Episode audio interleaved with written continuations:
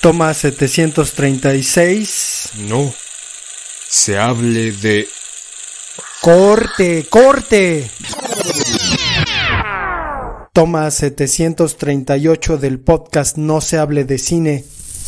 Comenzamos con No se hable de cine. Corte y queda.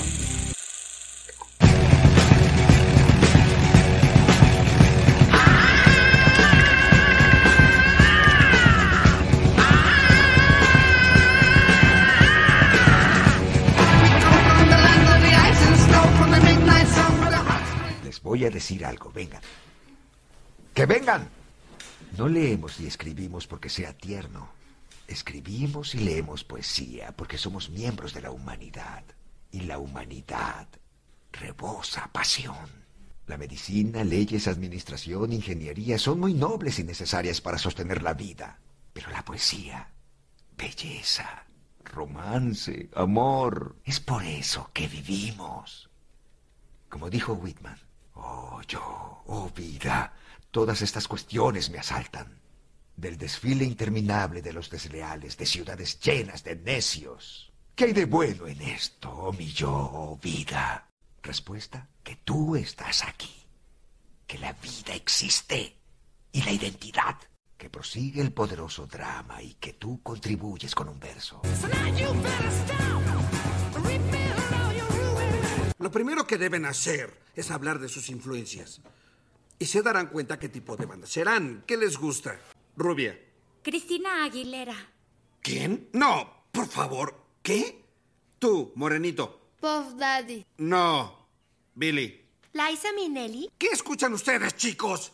Este proyecto se llama Banda de Rock. Les hablo sobre bandas rockeras. Led Zeppelin. No me digan que nunca han escuchado a Led Zeppelin.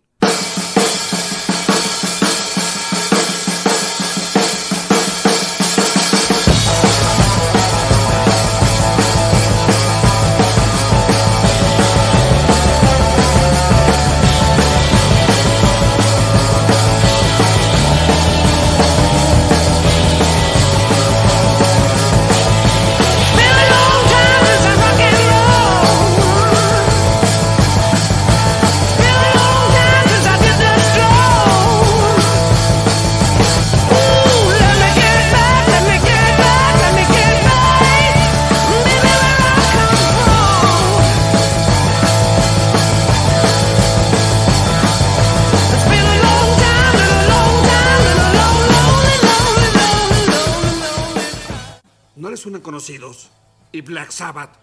¿ACDC? ¿Motorhead?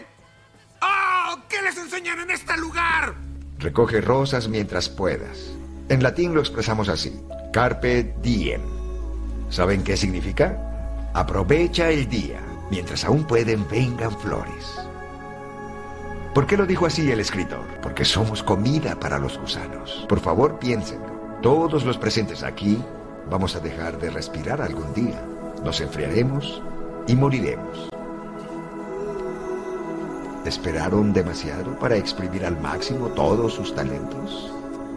Porque, caballeros, esos muchachos están tres metros bajo tierra.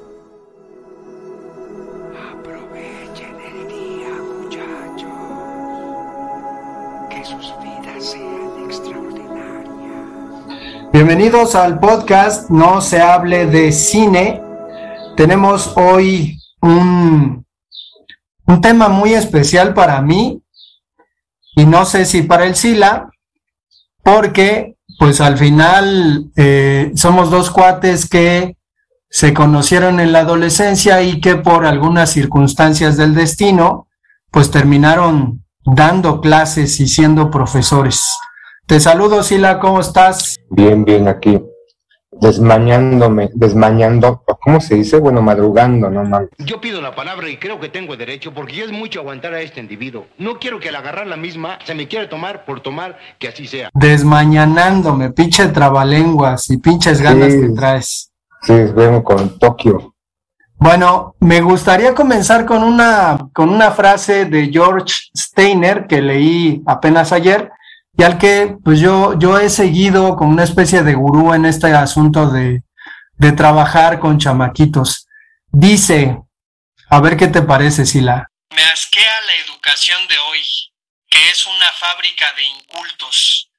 Estoy asqueado por la educación escolar de hoy, que es una fábrica de incultos y que no respeta la memoria, y que no hace nada para que los niños aprendan las cosas de memoria. En fin, bueno, lo, lo comento porque digo, yo puedo quejarme ampliamente de lo que pasa y he visto pasar en las escuelas, pero supongo que ya habrá tiempo de, de comentar cuando hagamos un episodio de No se hable de educación. Estoy hasta la madre del pinche sistema pendejo retrógrada en el que hemos estado sumergidos por toda nuestra vida. Por cierto, tenemos sorpresas, ¿no? Habrá ciertos cambios, entonces, pues espérenlos sabidamente. Pero, ¿qué recuerdas Los de, la de, de las películas? Nos ¿Qué vamos a cambiar, ¿no? Sí, sí, sí, pero ¿qué, ¿qué película recuerdas acá? Yo me acuerdo una que vimos juntos en el cine y creo que fue el día que nos metimos unas pinches galletas crackets al cine y una pinche margarita que nos chingamos ahí. Ahora sí viene lo chido. Mentes peligrosas, ¿te acuerdas que la vimos en el cine? Sí, se, se, bueno, se sentía como que iba a ser una gran película con, me parece, con Michelle Pfeiffer, pero a mí al respecto, pues, no, no sé, o sea, me decepcionó demasiado y creo que todo, toda esta vorágine para meternos al cine Tepeyac en esos tiempos, que nada más tenía tres salas, allá, y era parte de los multicinemas Ramírez, y era como este, esta nueva ola de estos cines en el año de 1995, 96, no recuerdo con exactitud. Y creo que lo más rescatable de esta película fue el soundtrack. As I walk through the valley of the shadow of death, I take a look at my life and realize there's nothing left. Cause I've been blasting and laughing so long that even my mama thinks that my mind is gone. But I ain't never crossed a man that didn't deserve it.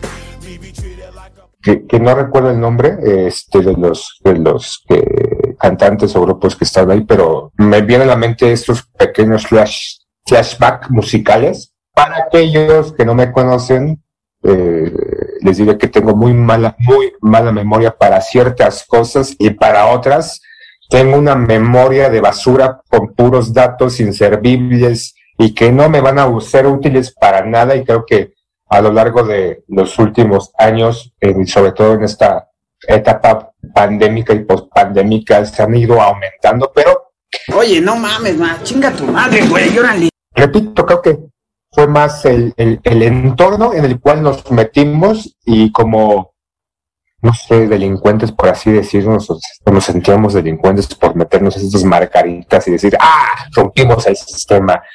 Jódete, organización Ramírez, no vamos a comprar tus palomitas en tu refresco de Coca-Cola, pero sí vamos a consumir galletas Ritz con una bebida embriagante.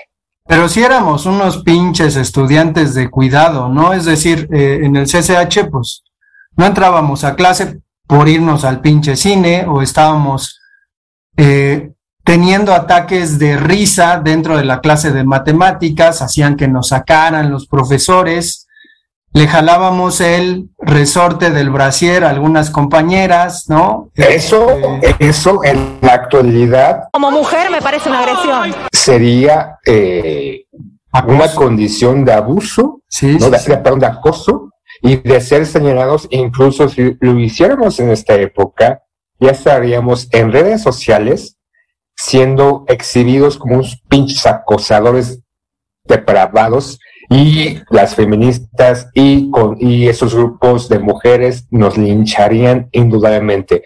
Afortunadamente, lo hicimos en los 90, en los 90, y Bueno, pero pues quién sabe, ¿eh? porque este, con esa memoria de ciertas activistas feministas radicales, capaz de que descubren este audio después de, de mucho tiempo, ya muertos nosotros, y van y se cagan en nuestras tumbas, güey, y las grafitean y las hacen mierda.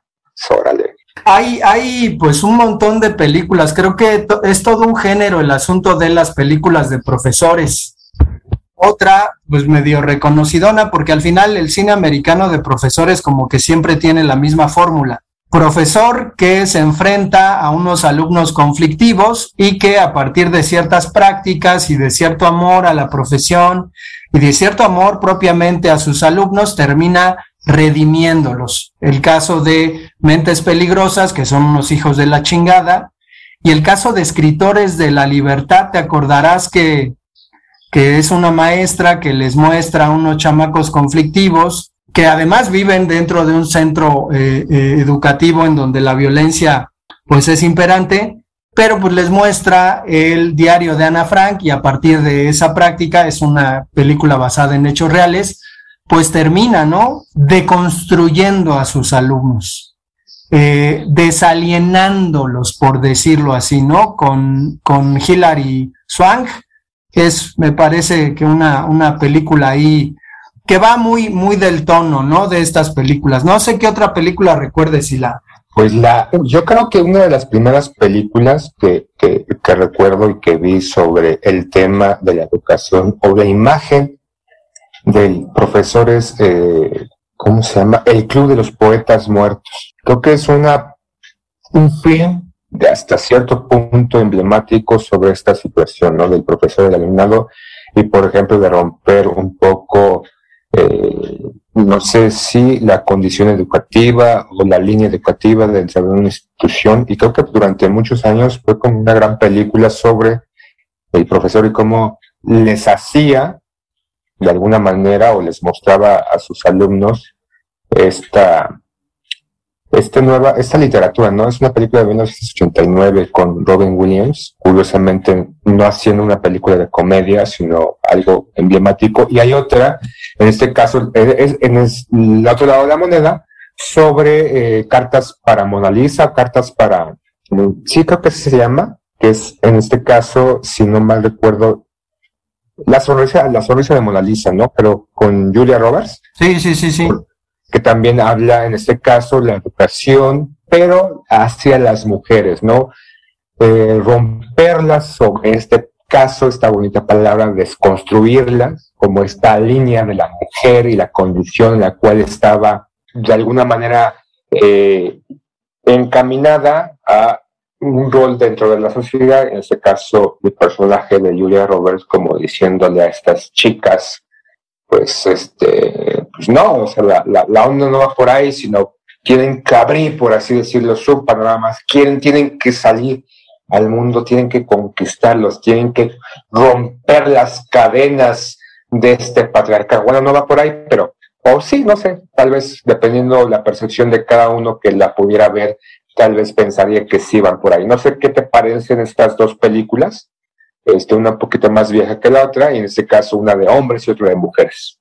Pues a mí personalmente las películas de, de, este, de maestro siempre me parecieron atractivas por el asunto aspiracional, vocacional de mi parte, ¿no? Este, siempre fijarme en, lo que los profesores teóricamente o ficcionalmente pueden hacer, pues es así aunque pues hay que ser francos, ¿no? Una cosa es la película y otra cosa es la realidad, porque creo que difícilmente puedes tener eh, escenarios como los que se plantean en las películas y, no niego que, que ocurra el milagro de la enseñanza, sin embargo creo que es mucho más eh, elaborado en la realidad, ¿no? En el caso de la Sociedad de los Poetas Muertos, pues a mí personalmente el asunto de la literatura que me comenzaba a llamar cuando nos conocimos en, la, en el CCH, me pareció una, una cuestión atractiva y la he visto últimamente y me sigue pareciendo pues eh, un, un maestro al que yo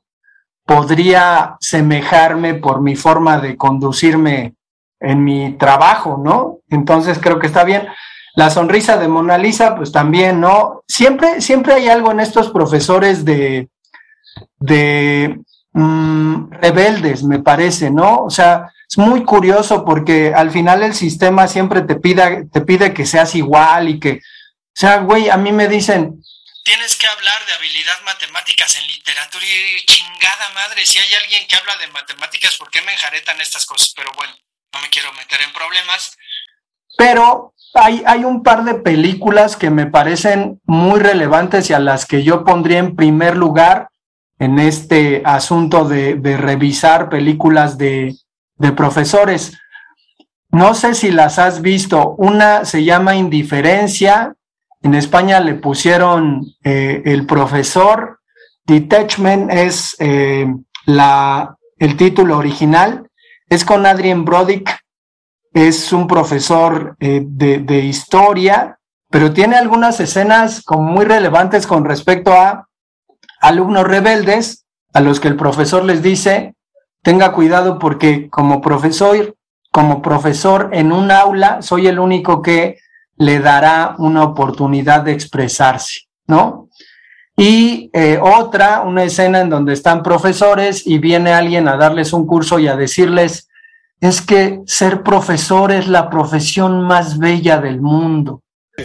Pinche loco. Y entonces los profesores que están ahí se empiezan a cagar de la risa y se empiezan a salir porque te lo pretenden pintar así. No dudo que hay algo de edificante en ser profesor, pero la manera en que las, las películas pintan el asunto, pues es medio extraño, ¿no? Y no hablo de la cuestión burocrática de ser profesor, que es lo peor, lo peor y que termina desalentándote.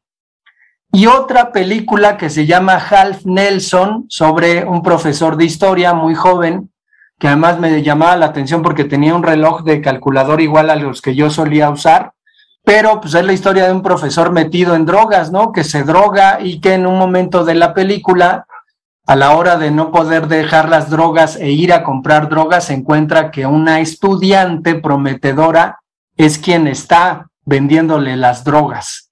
Entonces creo que en ese sentido estas películas, las dos americanas, me parecen mucho más cercanas a la realidad que esas cosas de eh, personajes, ¿no? Que terminan redimiendo a sus alumnos y que sus alumnos, no dudo que ocurra, no dudo que algún alumno encuentre en un profesor la inspiración como para dedicarse a algo relacionado con lo que hace el profesor, pero del dicho al hecho hay mucho trecho. ¿Viste la lengua de las mariposas, Sila? Sí, no, también es lo que iba a mencionar esta película española de 1999. Y por ejemplo, eh, algo que tocas, creo que en varias películas acerca del tema, eh, enmarcan la imagen del profesor como esta parte rebelde, de alguna manera, como esta parte en la cual necesita o es una fuente de inspiración. Eh, los, los alumnos conflictivos, o la mayoría de estos, y cómo eh, rechazan esta imagen de autoridad o esta figura de autoridad, y en el proceso de la película, a través de sus métodos poco ortodoxos, en muchas de ellas, de esas películas, logra eh, crear una relación con la mayoría de los alumnos y de repente si hay un alumno o alumna destacada, es como parte, creo que, de esta idea que nos venden dentro de este tipo de películas. Y por ejemplo, eh, te, haría una pregunta, ¿existe o para ti existió esta imagen del profesor o maestro o maestra que hayas tenido durante tu formación académica, ya sea en la primaria, secundaria o incluso en la preparatoria, no tanto en la universidad, porque ahí creo que ya uno estaba eh, hasta cierto punto dirigido, encaminado a, una posición o a una línea eh, de estudio, de trabajo o de sueño, si lo quieres ver de esa manera.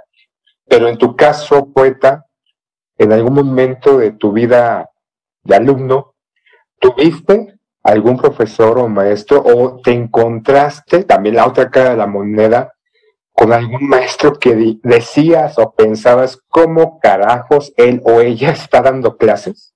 Sí, pues es que la mayoría, ¿no? Me parece que de los profes que uno tiene, sobre todo desde la secundaria, porque en la primaria pues uno tiene solo un profesor, pero en la secundaria sí te encuentras cada cuate que dices, bueno, ¿por qué chingados está dando clase? Sin embargo, creo que al final algo te enseña, ¿no? Creo que como seres humanos estamos programados para enseñar a través de nuestra propia experiencia y a través de lo que hemos vivido a los más pequeños. Y digo, si eso no ocurriera o no hubiera ocurrido en la humanidad, pues difícilmente la humanidad hubiera progresado. El problema es exaltar a este tipo de maestro ideal, ¿no? Que, que lo extraño es la educación o, o, el hecho educativo se te vende como una fórmula. Digo, ya sabrán que, que yo tengo una cuestión ahí con los pedagogos. Ya valió madres. Porque los pedagogos siempre te venden fórmulas y te dicen, mira, es que haz esto para que tengas estos resultados. Digo ahora con que el gobierno de nuestro país está diciendo, vamos a quitar una serie de terminologías neoliberales dentro de la educación y entonces los pedagogos dicen, sí, sí, tiene razón, porque la educación previa con estos términos neoliberales no tenía sentido, pero cuando estaban los términos neoliberales, pues no dudaban en decirte ser la Biblia y eso es lo que tienes que hacer. Entonces... No, hombre, unos genios. Creo que al final todos tenemos algo que enseñar. Obviamente hay quienes lo, lo hacemos pues de manera más especializada y específica en una escuela. Pero pues el asunto es que sí te encuentras con gente que no tiene, le llaman dentro de las escuelas, el TEC de Monterrey llamaría inspiración. Bájale de huevos, güey, bájale, bájale de huevos. Pero dentro de las escuelas, la dichosa vocación, ¿no? O sea, hay gente que no tiene vocación para enseñar. Y yo no dudo que si esa persona está años en una escuela, pues al final aprenderá a enseñar. Pero, pues creo que, que me gusta mucho, por ejemplo, esta idea que, que hablas de, de, que hay, bueno, los profesores de las películas tienen métodos poco ortodoxos, ¿no? Y uno de ellos, quizás el profesor o maestro o el sensei más reconocido dentro de todas estas películas, que de pronto no entra porque no está en una escuela, aunque al final sí termina siendo una especie de doyito, donde solo tiene un discípulo, pues el señor Miyagi, ¿no? Que enseña a través de métodos completamente pues exóticos y me parece que de carácter intuitivo, ¿no? Porque digo, no vemos a estos personajes de las películas sentados eh, diciendo, no mames, ¿qué estoy haciendo? ¿No? ¿Cómo estoy enseñando estas cosas? Hay otra, no sé si te, si, si la hayas visto, yo creo que sí, la escuela del Roxila. Sí, sí, sí, con este, ¿cómo se llama? Jack que es Black. muy gracioso en redes sociales. Sí, Jack Black. Jack Black, ajá.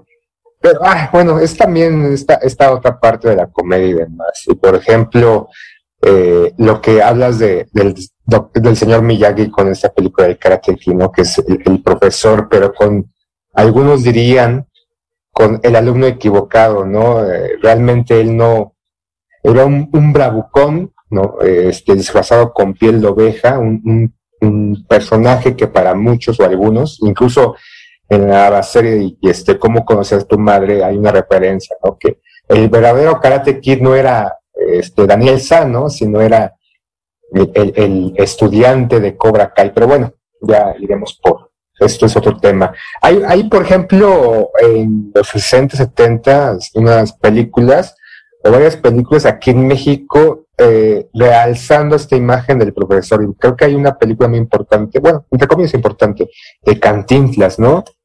Eh, donde marca este, este amor a la profesión, me parece, en el cual el profesor debería ser el guía, el portavoz, y que estuviera no solamente dentro de las aulas o dentro del salón, sino también fuera de este. Y hay algo que pasa en la actualidad con algunos padres, no quiero decir con todos, y con algunas autoridades, en el cual le dejan o le pasan la estafeta de educador completo al profesor sobre los, los alumnos. O sea que si un alumno es malo, si un alumno es rebelde, si un alumno es abusador, si un alumno es, en pocas palabras, un hijo de la chingada, él o ella, es por culpa del profesor.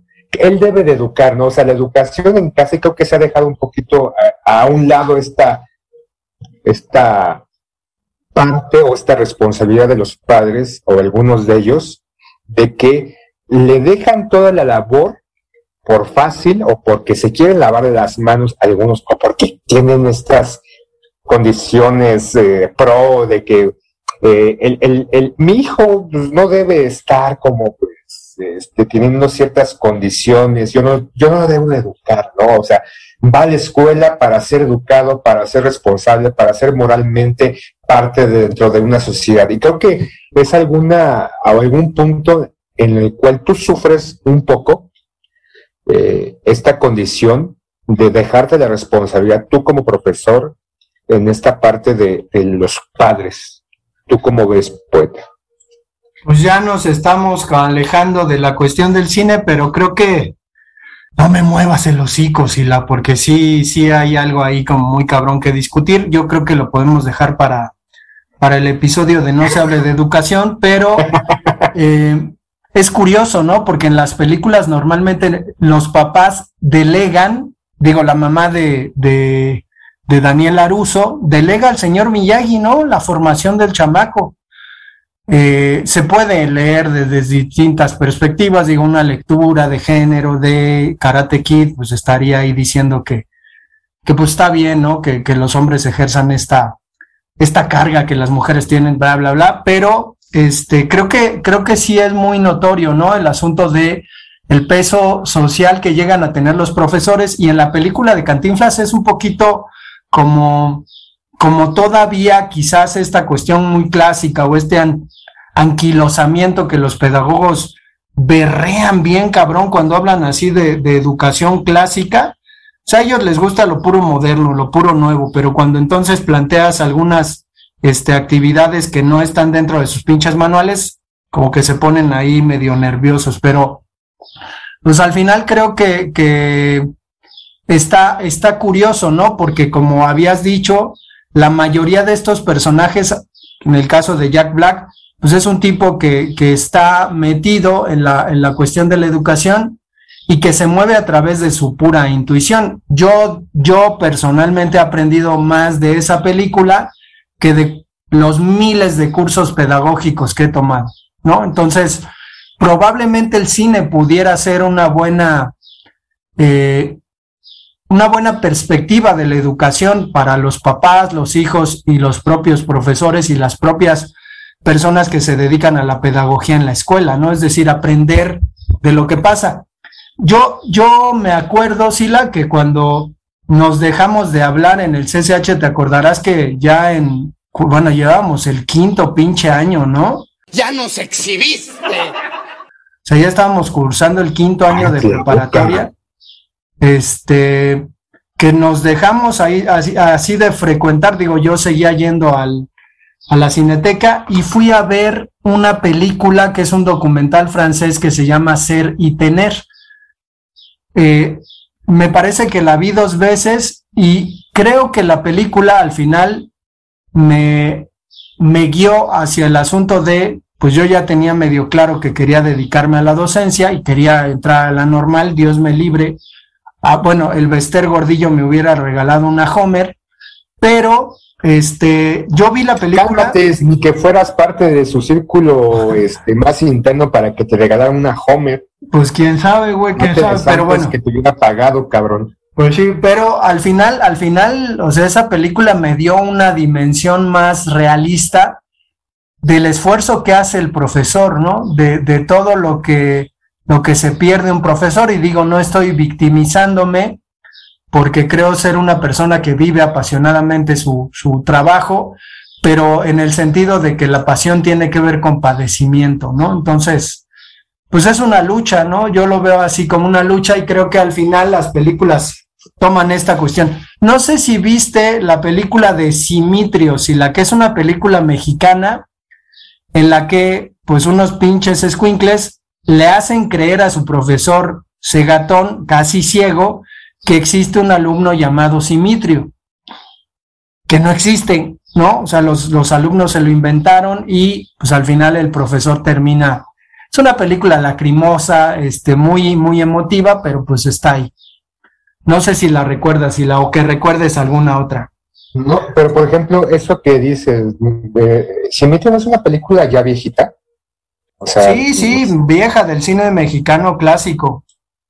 Pero, por ejemplo, esa condición, no sé si te haya tocado en algún momento determinado del pase de listas que de repente pusiera, ¿no? Y anexaras ahí un nombre extraño, sobre todo al inicio de, de este, del ciclo escolar, en el cual alguien metiera un nombre acá chistosón para que el maestro lo dijera, la maestra lo dijera y pues ya todos nos, nos riéramos. Pero, por ejemplo, este, no sé, no, no es tanto de profesor, aquí es como otra cara de la moneda el, del alumno, una película mexicana que de nombre El Estudiante me parece, grabada en su totalidad en Guanajuato, es un, un personaje, un, un alumno ya mayor, el cual regresa a las aulas de la universidad a estudiar, que eh, eh, cuando la vi se me hizo entrañable hasta cierto punto, se me hizo eh, contagiosa emocionalmente, este, sí, para, para no reírme, sino para llorar en sus momentos cumbres, no tanto como la película de Eugenio Derbez. No lo había mencionado en este momento, pero sí, hay que criticar constantemente a Eugenio Derbez y ya próximo a sacar una de sus películas, no la vayan a ver. Por cierto, mejor vean, vean a la pirata, no compren, no lo enriquezcan. Pero no sé si te acuerdas de esta película, El Estudiante. Creo que el actor ya murió, no, no, no me acuerdo exactamente el nombre del actor, pero a mí me pareció eh, entrañable, emotiva hasta cierto punto. Sí, es Labat, ¿no? Es este actor Labat, el papá de una de las primeras esposas de, de Rafa Márquez, y la para que veas qué pitch, este, qué datos te manejo, pero eh, pues creo, creo que al final, no sé si termine, si termine sucumbiendo la, la cuestión del profesor dentro de la sociedad, sobre todo después de la pandemia, que lo que, lo que dice Steiner, ¿no? Este, yo tengo alumnos que no saben nada, güey. O sea, no saben nada de nada. Claro, saben del hijo de su puta madre, del pinche Bad Bunny, sus mamadas, su, su pinche. Sí, su- sus pinches letras porno, porno explícitas, ¿no? Que digo, me da exactamente lo mismo, pero pues al final. eh, Hablando de eso, ¿por qué no censuramos nosotros como hombres a Paquita, de la, a Paquita del barrio? O sea, rata de dos patas, me estás oyendo y no- es una agresión hacia, el hombre, ¿no? ¿Por a mí no me da igual? Sila, a mí me da igual. No, no, no, pues también vamos a ponernos en este pinche condición mamerta, ¿no? Mamadora, aquí de que todo vamos a censurar. También como hombres, todos los hombres unidos, unidos, no nos, no nos dejaremos y lucharemos para mantener el status quo de esta socie- sociedad y que la mujer no, sufa- no suba escaños y nos controle en un futuro. Pero bueno, perdón, ya me desvió un poquito. Bueno, es que, es que el asunto es ese, ¿no? Por ejemplo, yo me doy cuenta que mis alumnos reggaetoneros, acá, este, comprometidos con el reggaetón, son los peores, ¿eh? O sea, ahora, por ejemplo, tienen el asunto de llevar una puta bocina al salón y escuchar su música de mierda. Y en la calle ando suelto, pero por ti me quito. Si tú me lo pides, yo me porto bonito. ¡Cállese, carajo! Y, y además, ¿no? Es una música que no se puede escuchar con audífonos. Digo, si la escuchan con audífonos me vale verga. Pero el asunto es que la escuchan y le suben para que todos escuchemos esa mierda. Pero bueno, creo que al final todo esto va contribuyendo, ¿no? Va contribuyendo a que, pues, el trabajo al profesor se le cargue mucho más y, eh, pues, terminemos haciendo eso, lo que dice Steiner, ¿no? Personas completamente incultas. Y con respecto a lo que comentas de Eugenio Derbez, en la película Coda, pues es este eh, maestro, ¿no? Este profesor de esta niña eh, que, tiene unos familiares eh, con, con este, problemas auditivos y pues el profesor termina alentando, pero pues Eugenio Derbez que dice que está vetado de Televisa, según él por lo que dijo del tren Maya, que es una pendejada, ¿no? O sea, la, ahora resulta que Televisa auspicia eh, a, a López Obrador, ¿no? Entonces sí está muy cabrón, pero bueno, no sé cómo quieras terminar este episodio, Sila. que que de repente esta percepción del profesor eh, está, está complicada, ¿no? O, sea, realmente ya en esa etapa madura y en algún momento eh, en el cual he dado clases y en nivel institucional, sí es una chamba sumamente complicada y sobre todo en este momento por la condición y la percepción de esta sociedad en el cual ya no puedes, o sea, ya no es la, la máxima autoridad en el aula. No digo que seas el que más sabe, o sea, no, no, no tienes la verdad absoluta como maestro, como profesor, como docente, como catedrático, ya sea de kinder o posgrado o doctorado y demás. Pero ya esa investidura de que eres la autoridad y, y se te respeta, tengas razón y si no la tienes, entrar en debate y en cuestionamiento. Ya aquí es de que tú me vales madres, ¿no? Y tú me vienes aquí a pasar y este, a enseñar cosas que no voy a necesitar en la vida porque yo quiero ser un influencer y subir mis historias y vean cómo me voy a maquillar y vamos a presentar una story time de cómo este, soy un pendejo porque fui a comprar y se me olvidó la cartera y todo este discurso estúpido y que a final de cuentas salí bien librado o, cualquier pendejada, ¿no? Y ahí estamos como pendejos, estúpidos, ignorantes y estamos, porque me incluyo, viendo estas pequeñas historias, o sea, haciendo de estos personajes, o sea, ya, y es un referente, o creo que es un referente en la actualidad, de una parte de la sociedad, no estoy diciendo que todos sean así, pero que ya la imagen del profesor ya está de alguna manera vapuleada, denigrada, ya no es el profesor, o sea, ya no puedes regañar, ya no puedes eh, corregir, ¿no? Porque te demandan por, por, agresión, ya no puedes, yo recuerdo cuando iba a la primaria, ¿no? Pinche, maestra, porque no recuerdo su nombre, entonces no me digo pinche maestra, que me jalaba de las patillas, ya, o sea, si es, si es una agresión, obviamente, ¿no? En esa época, pues sí, no era una agresión, ahorita sí es una agresión y, y cómo extrañaría o cómo añoraría que esa condición estuviera en los 80 para que esa maestra no me jalara las patillas o me diera reglazos en la punta de los dedos, porque si no es una manera de educar, pero por ejemplo que esta, esta, o sea, este respeto se ha perdido y creo que es algo, en algunos casos, no en todos, ¿tú qué opinas, Peta?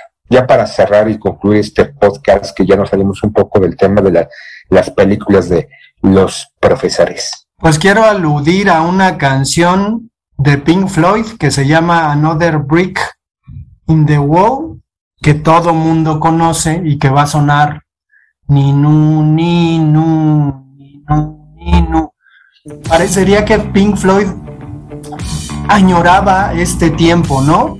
Con esta canción obviamente se entiende que ellos hablan de una educación represiva de su tiempo y de la libertad, de lo que implica el progre, el rock progre, este, en cuanto a actitud, ¿no? Y a, búsqueda de, la libertad, pero la canción decía literalmente, no necesitamos ninguna educación, no necesitamos que controlen nuestros pensamientos, ni sarcasmos oscuros en el salón de clases. Profesores, dejen a los niños en paz, pues ya están en paz los pinches chamacos escuchando sus porquerías de reggaetón, nunca cuestionándose, ¿no? Entonces, Pink Floyd, estamos en el tiempo que ustedes añoraban, arriba el reggaetón, pero bien chile, le, le, le, Pink Floyd lo conseguiste. No le hagas, va a escuchar esto, este, el, el nalga y este y el charro y se van a vomitar para adentro, ¿no? Porque ya ves que puta, ¿no? Somos pendejos porque no entendemos la música de estos güeyes. Pues sí, no mames. Pero bueno. ya nada más para cerrar, eh, me decías del documental que te inspiró, te ayudó, es Ser y Tener, es un documental francés. Sí, sí, sí, Ser y Tener. Ah, ok, del 2002, ¿no? De Nicolas Philibert. Ahí para aquellos que quieran ver algo que el poeta lo cambió, lo orientó, lo influyó. Ahí está, Ser y Tener, documental francés de 2002 del director Nicolas Filiberto. Ya cierra poeta, vámonos. Sale pues, nos escuchamos para el siguiente. Sociedad, dejen a los profes en paz. Arriba el Peters.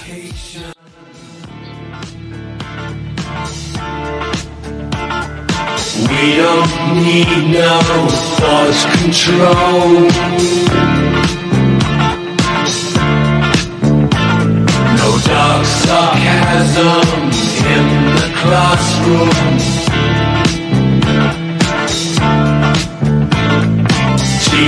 leave them kids alone.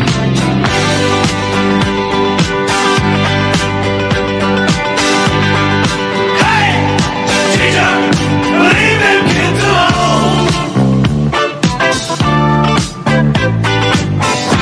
All in all, it's just another brick in the wall. Oh, do it again. All in all, you're just a another brick in the wall.